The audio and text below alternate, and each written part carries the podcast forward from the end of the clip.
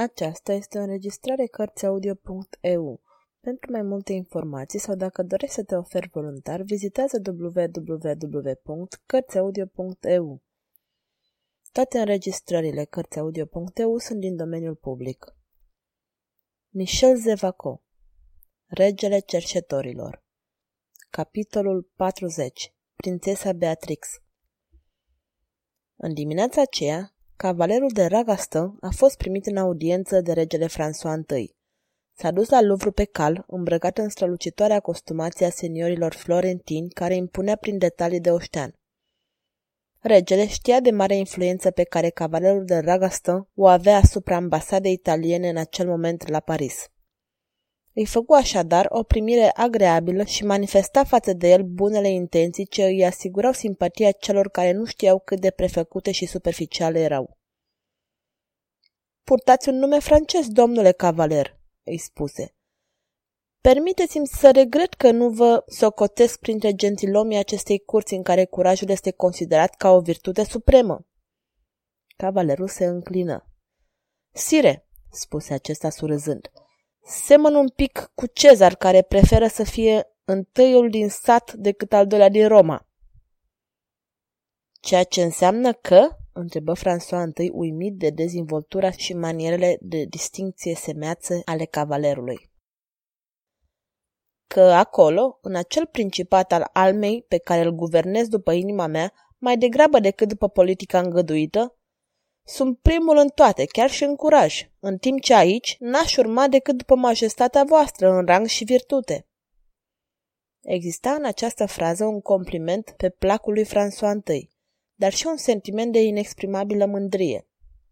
Așadar, gândi regele, dacă acest bărbat trăia la curtea mea, ar urma după mintea sa imediat după mine, chiar și înaintea domnului mareșal de Montgomery, cea mai nobilă spada a Franței, chiar și înaintea prințului moștenitor viitorul rege al Franței. Domnule, spuse, observ că împărțiți fiecăruia dreptatea ce-i se cuvine, dar aș putea ști cum v-a stabilit în Italia? Este urmarea campaniilor de război a regelui să fie mâna lui Dumnezeu? Nu, sire, atât doar, iată, într-o frumoasă dimineață mă aflam pe strada Sant-Antoine. Fără un ban în buzunar, neavând altceva pe lume decât o sabie de temut, multe pofte și mai multe iluzii, o dorință enormă de a vedea și de a-mi cuceri locul meu sub soare și, în sfârșit, ceva mici păcate care m-au făcut să mă pun rău cu predecesorii marelui magistrat. Am aruncat deci o privire asupra lumii. Am văzut sau am crezut că îmi dau seama că nu voi ajunge la nimic bun în Franța, unde prea mulți oameni, mai dotați decât mine, abia aveau ce să mănânce. Am plecat deci și m-am îndreptat spre Italia. Acolo se ducea bătălie. Acolo mintea omenească era plină de fierbere ca Vezuviul pe care l-am văzut într-o zi de aproape. Am procedat ca și ceilalți, m-am luptat și am isprăvit prin luptă dreaptă, prin a învinge. Dar poate că vă plictisesc, sire. Regele Franței îl asculta cu mirare pe acest bărbat care, în cuvinte simple, evoca fapte ce semănau cu o legendă a vremurilor eroice. Continuați, domnule, spuse. Mă interesați nespus de mult. Spuneți că ați isprăvit prin a cuceri. Un culcuș pentru zilele bătrâneții mele și o afecțiune pentru inima mea. Adică? Adică un rang de prinț, ceea ce a fost bine, și o soție adorabilă, ceea ce a fost și mai bine. Zău, domnule, exclamă regele, îmi plăceți extrem de mult. Ați dorit să mă întâlniți? Aș putea face ceva pentru dumneavoastră? Mă tem că nu, căci un bărbat care știe să se bizuie atât de bine pe el însuși trebuie că nu lasă mai nimic în seama celorlalți în ce privește grija fericirii sale. Chipul cavalerului de ragastă se umbri. Sire, majestatea voastră poate face mult pentru mine și de vreme ce observ atât de bine bunăvoința dumneavoastră față de persoana mea, vorbiți, domnule, vorbiți fără teamă. Dacă ceea ce doriți nu depinde decât de mine, veți fi satisfăcut. Mulțumesc, sire.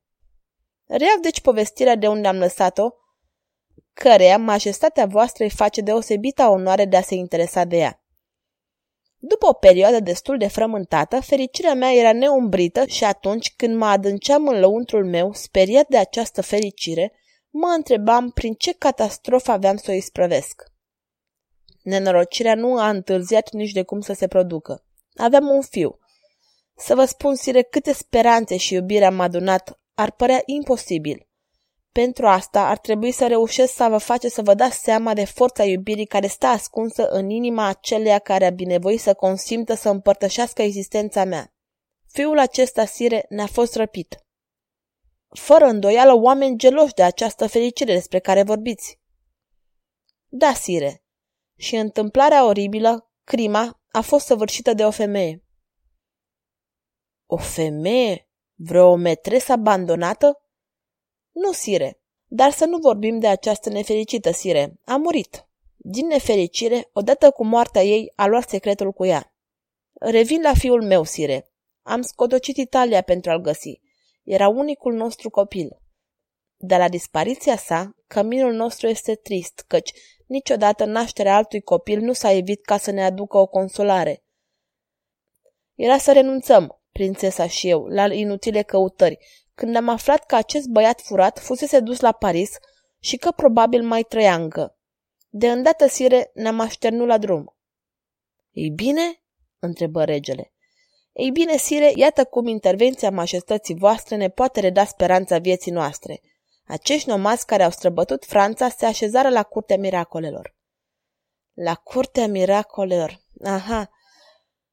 Bazinia, vezi dacă domnul conte de Monclar se află cumva la Louvre. Sire, răspunse valetul de cameră, domnul mare magistrat a sosit chiar acum. Ei bine, spune-i să intre, căci îl aștept.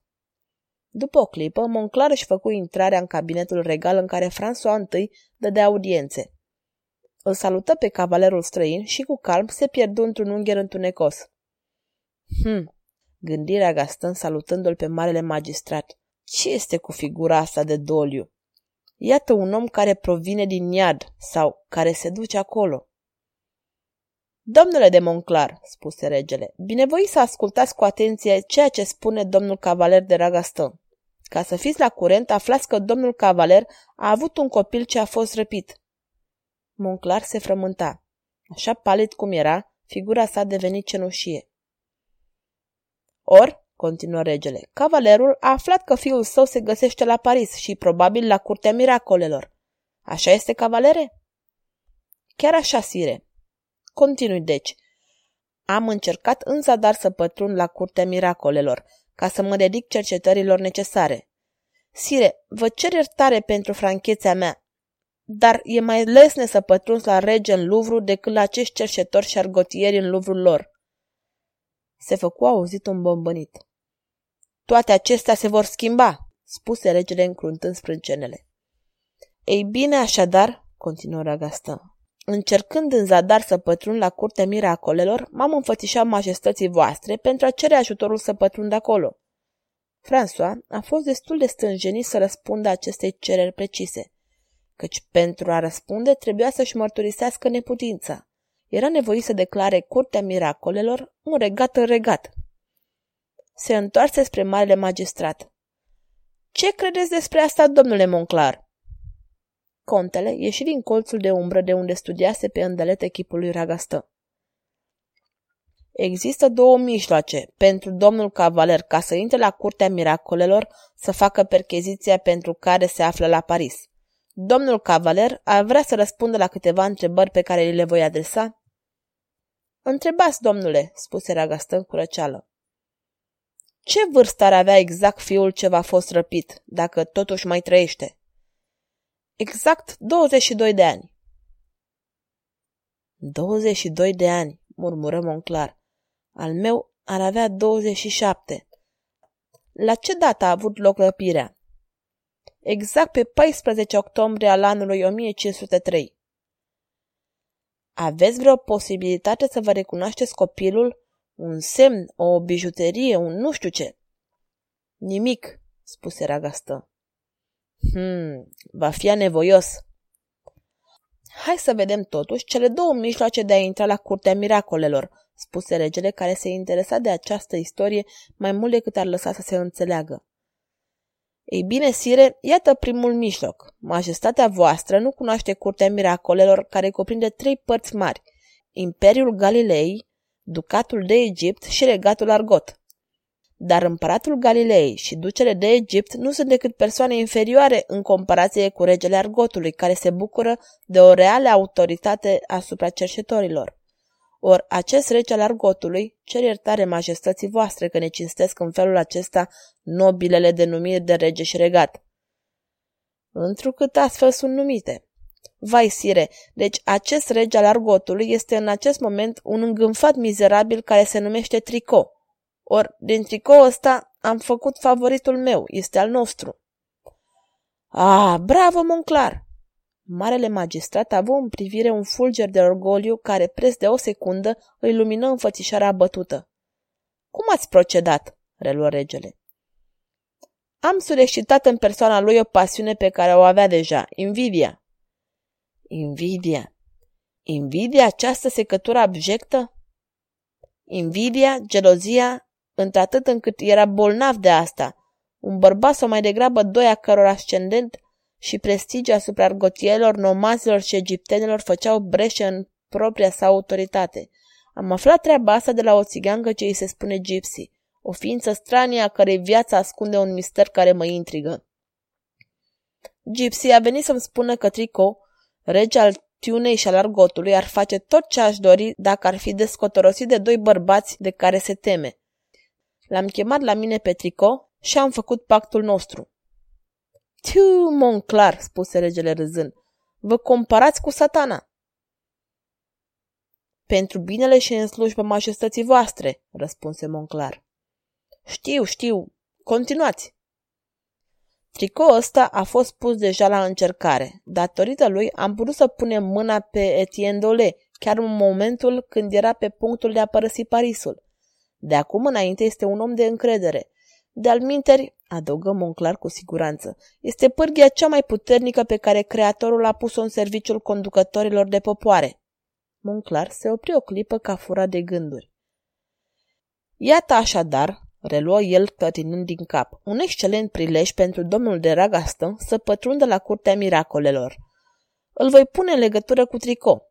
Sub oblăduirea regelui Argotului, domnul cavaler va cutreiera în amănunt regatul și anexele sale. Ragastă se strâmbă dezgustat. Cât de mare ar fi dorința sa să intre la curtea miracolelor, îi repugna să intre în legătură cu o pușlamă atât de hidoasă ca tricou. Să auzim și celălalt mijloc, spuse. Celălalt mijloc, replică Monclar, vizează anumite proiecte pe care majestatea sa le-a formulat relativ față de curtea miracolelor. Hai, Monclar, spuse regele, domnul de Ragastă face parte din prietenii noștri. Dacă așa stau lucrurile, iată, vom invada curtea miracolelor cu arme și vom distruge acest cuib de ticăloși.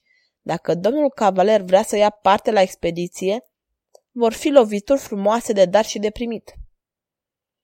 Posibilitatea asta mă seduce îndeajuns, replică Ragastă. Dar să te bați cu niște amăruți, mărturisesc că până acum am avut dușmani mai serioși. Se vede că nu-i cunoașteți pe aceștia amărâți. Sunt înarmați cu archebuze bune și au șef de temut. Ca să vă faceți o idee, am prins pe unul dintre ei. Cel mai de neîmblânzit dintre toți. Îl închisesem într-o închisoare de unde mi se pare imposibil că ar putea evada. Închisoarea avea o ușă de fier. 12 oameni păzeau această ușă de fier. Ei bine, a evadat. Drace este un supraom. Spuneți-i numele închisorii, Monclar. Asta ar desăvârși formarea unei păreri. Închisoarea asta, domnule, a fost osoarul din Montfason. Reagastă tresări puternic. Osoarul din Montfason, exclamă el. Da, spuse regele, nu e așa că ideea a fost ingenioasă?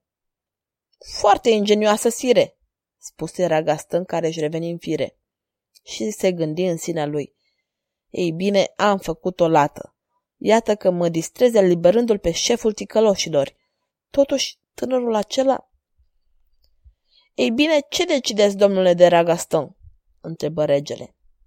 Sire, dacă îmi permiteți, mă voi pune de acord cu domnul mare magistrat.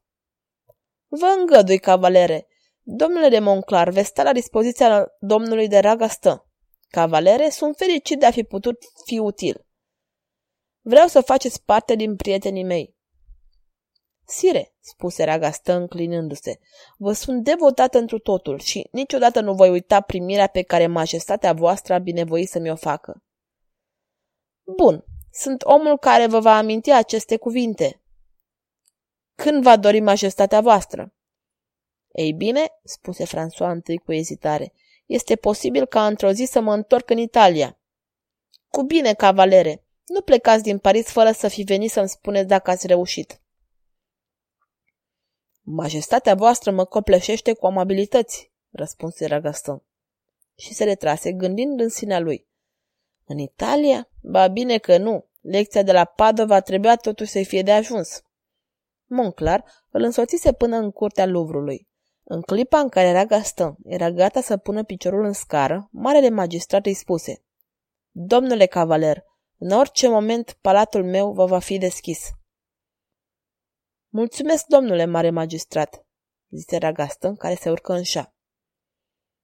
Voi avea onoarea de a vă vizita în după amiaza aceasta, dacă nu aveți în asta vreun inconvenient.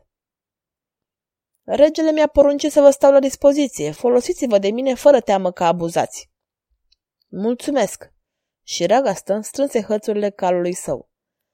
Fiindcă veni vorba, spuse deodată Ragaston, spuneți-mi numele șefului cerșetorilor. Care dintre ei? Cel care a putut atât de miraculos să evadeze din osoarul din Montfaucon. Omul ăsta mă interesează. Se numește Manfred, spuse cu simplitate Monclar. Ragastă deveni foarte palid și tresări puternic. Din fericire, Monclar, preocupat, nu păru să observe această emoție stranie. Și întrebă la rândul său. Printre întrebările pe care vi le-am pus, am uitat una care și are importanța ei. Aș vrea să știu prenumele copilului pe care îl căutați. Ragastă a avut timp să-și revină în fire. Răspunse cu tonul lui firesc. Se numește Ludovic. I-am dat acest nume în onoarea regelui Ludovic al XII-lea. Cavalerul de Ragaston se grăbi să ajungă la palatul pe care îl închiriase pe durata șederii pe care socotea să o facă la Paris. Încerca acel bizar sentiment de teamă, după șoc, care este unul dintre cele mai de seamă fenomene de acțiune reflex. Își repeta tremurând. De o sută de ori în această discuție am fost pe punctul de a spune că băiatul meu se numește Manfred. Și deodată se întrebă. Vai, să cred că fiul meu n-ar putea fi altul decât Manfred? Care ar fi dovada? Poate că există două sau trei sute de oameni cu numele de Manfred în Paris. Ajunse la palatul său și se grăbi spre apartamentul prințesei Beatrix, soția sa. Dar servitorii îi spuseră că doamna prințesă ieșise de o bucată de vreme în compania omului de încredere al seniorului. În timpul dimineții, într-adevăr, îndată ce cavalerul de raga stă părăsi palatul, prințesa Beatrix îl chemase pe spada cape și îi dăduse anumite ordine pe care fidelul servitor le execută curtenitor. Zece minute mai târziu, prințesa părăsea palatul și spada cape era înarmat până în dinți. În afară de un pumnal lung pe care îl purta la centură și pe care nu-l părăsea niciodată, chestiune de obicei, plasase sub capră două pistoale gata încărcate cu provizii pentru reîncărcare. În sfârșit, chiar în interiorul scaunului, ținea o sabie lungă care ar fi produs invidia multor cercetori. Demnul spada cape n-a putut să se dezbăreze niciodată de vechile obiceiuri. Nu ieșea niciodată decât înarmat ca la război, ca pe timpul când pe străzile Romei își urma pas cu pas stăpânul. Oricum ar fi, spada cape avea poate motive deosebite să se înarmeze în ziua aceea și mai bine decât de obicei. Abia luase loc în apropierea vizitiului că și dădu ordin să se îndrepte către strada Frank Sarche. Nu întârziară să ajungă acolo și trăsura se opri la intrare în stradă sau mai curând a străduței infecte și negre mărginită de maghierițele proase. Prințesa Beatrix se dădu jos fără să ezite. Din cauza zgomotului trăsurii ce se oprise într-un asemenea loc, capetele curioase se arătau printre uși întredeschise. Chipuri amenințătoare se zăriră și în unghiere întunecoase. Spada cape văzu lucind priviri pofticioase oprindu-se pe bijuteriile cu care era gătită prințesa după moda vremii, moda tuturor timpurilor pentru femei. Femei înveșmântate în străințe murdare se arătară. Lor le se adresă prințesa Beatrix. Ați auzit cumva strigăte? Ați auzit un glas cerând ajutor? Răspunsurile au fost unanime. Nu auziseră nimic. Sau, cel puțin, dacă strigase cineva după ajutor, strigătele acestea erau un lucru atât de frecvent încât nimeni nu le mai dădea atenție. În zadar Beatrix preciza, repeta mănuntele pe care le dăduse cavalerul de ragăstă. Era limpede că această mulțime, mereu la pândă, n-ar fi destăinuit nimic și ar păstra o tăcere prudentă. În timp ce întreba, prințesa și spada cape înaintau și pe măsură ce înaintau, figurile amenințătoare deveneau mai numeroase.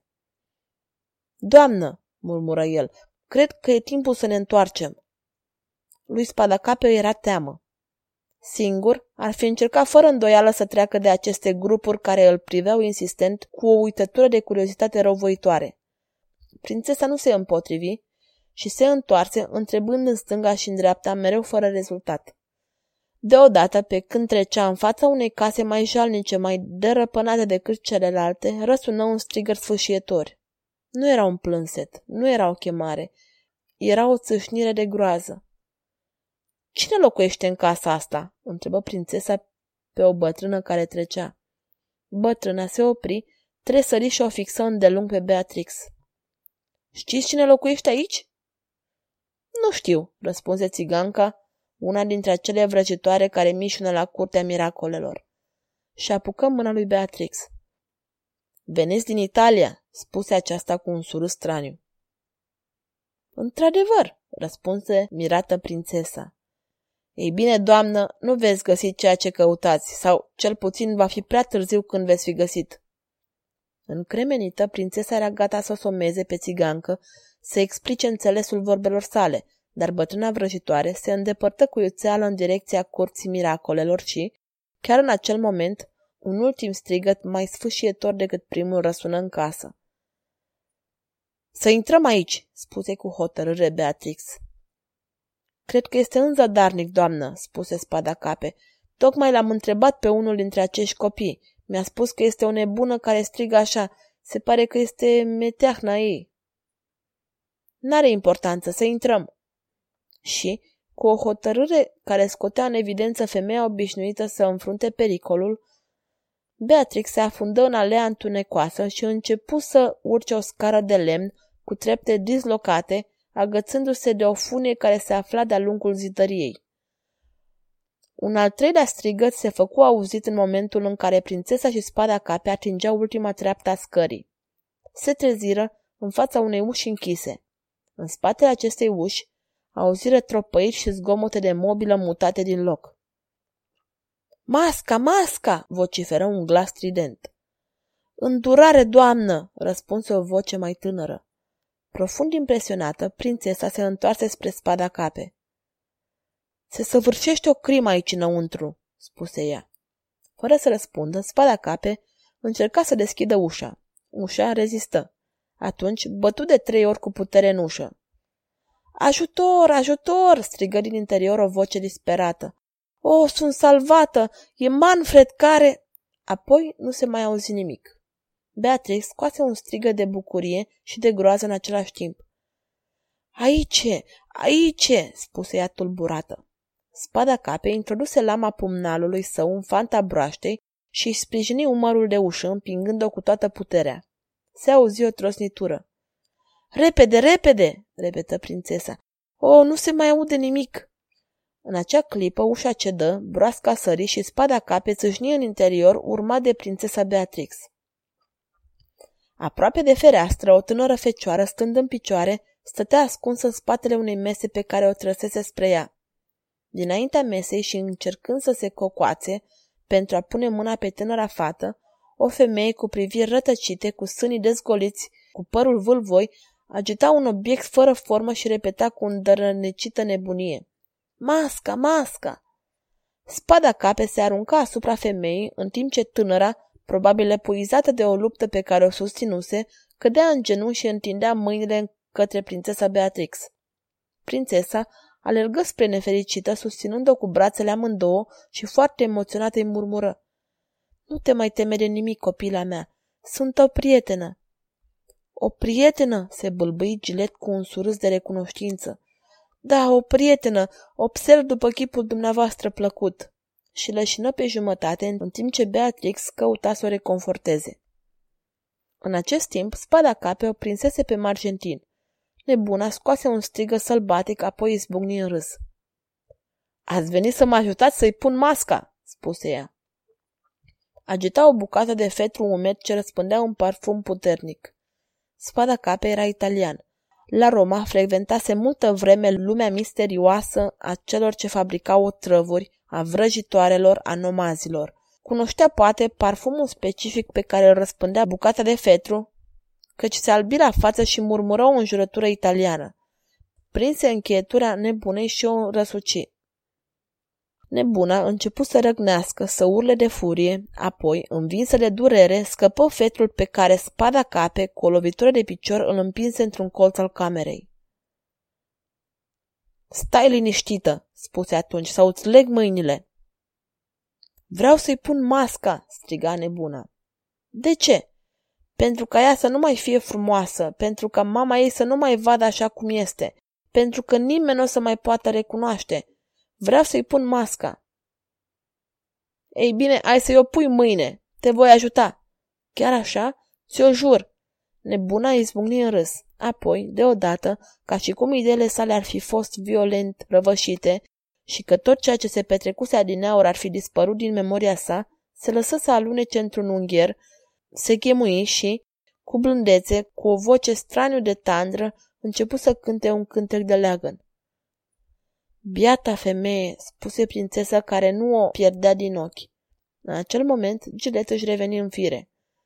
Copila mea, spuse prințesa, sunteți destul de în putere ca să mă urmați? Oh, da, doamnă, luați-mă cu dumneavoastră. Ah, mi-e frică. Să nu vă mai fie frică acum. Îi cuprinse tinerei fete talia și o conduse spre ușă. Margentin îi văzu. Se ridică urlând teribil. Așadar o luați? Nu vreau. Cine sunteți? De ce ați venit aici? Beatrix se întoarse către nebună pe care o stăpânea spada cape. Liniștiți-vă, doamnă, nu vă fac niciun rău. Și vocea ei era atât de dulce și conținea o asemenea revărsare de bunătate, încât nebuna rămase mută, alunecând în genunchi. Dacă mi-o răpiți, ce se va întâmpla cu mine? Biata femeie, murmură Beatrix. O, doamnă, spuse atunci Gilet, nu mă părăsiți. Nu, nu, copila mea, nu te voi părăsi. Dar, reluă ea adresându-se Margentinei, păreți că regretați plecarea acestei tinere și totuși vreți să-i faceți rău. De ce îmi vorbiți atât de gingaș, bombănii nebună? Cine sunteți? Beatrix răspunse. Sunt o mamă îndurerată, înțelegeți? O mamă îndurerată? Pentru ce? pentru că îmi caut copilul pe care l-am pierdut. Nebuna o privi cu un aer ciudat, ochii săi se umpleau de lacrimi. Aha, exclamă ea, vă căutați copilul. Ei bine, atunci trebuie să aveți milă de mine, doamnă, căci și eu îmi caut copilul. Și știți, mi s-a promis că mi se va reda fica dacă aș primi să-i fac rău acesteia. Am o fică, doamnă. Unde se află? Iată ceea ce nu știu eu. Cine știe dacă ea nu e moartă? Marcentin își ascunse obrazul în palme și repetă înnăbușit cu plânsete sacadate. Moartă, moartă! Biata nenorocită, gândi Beatrix. Ezită o clipă. Apoi, cum nebuna părea să se fi liniștit, Beatrix o conduse cu grijă pe gilet după ce făcu semnul lui spada cape. Acesta depuse pe masa șchioapa a jalnicei locuințe o pungă plină cu aur. Apoi, după ce a așteptat câteva minute pentru a o supraveghea pe nebună, coborâ la rândul său scara și o întâlni pe prințesă în momentul în care o ajuta pe gilet să urce în trăsură. Spada cape își reluă postul lângă vizitiu și trăsura se îndepărtă cu toată viteza spre palat.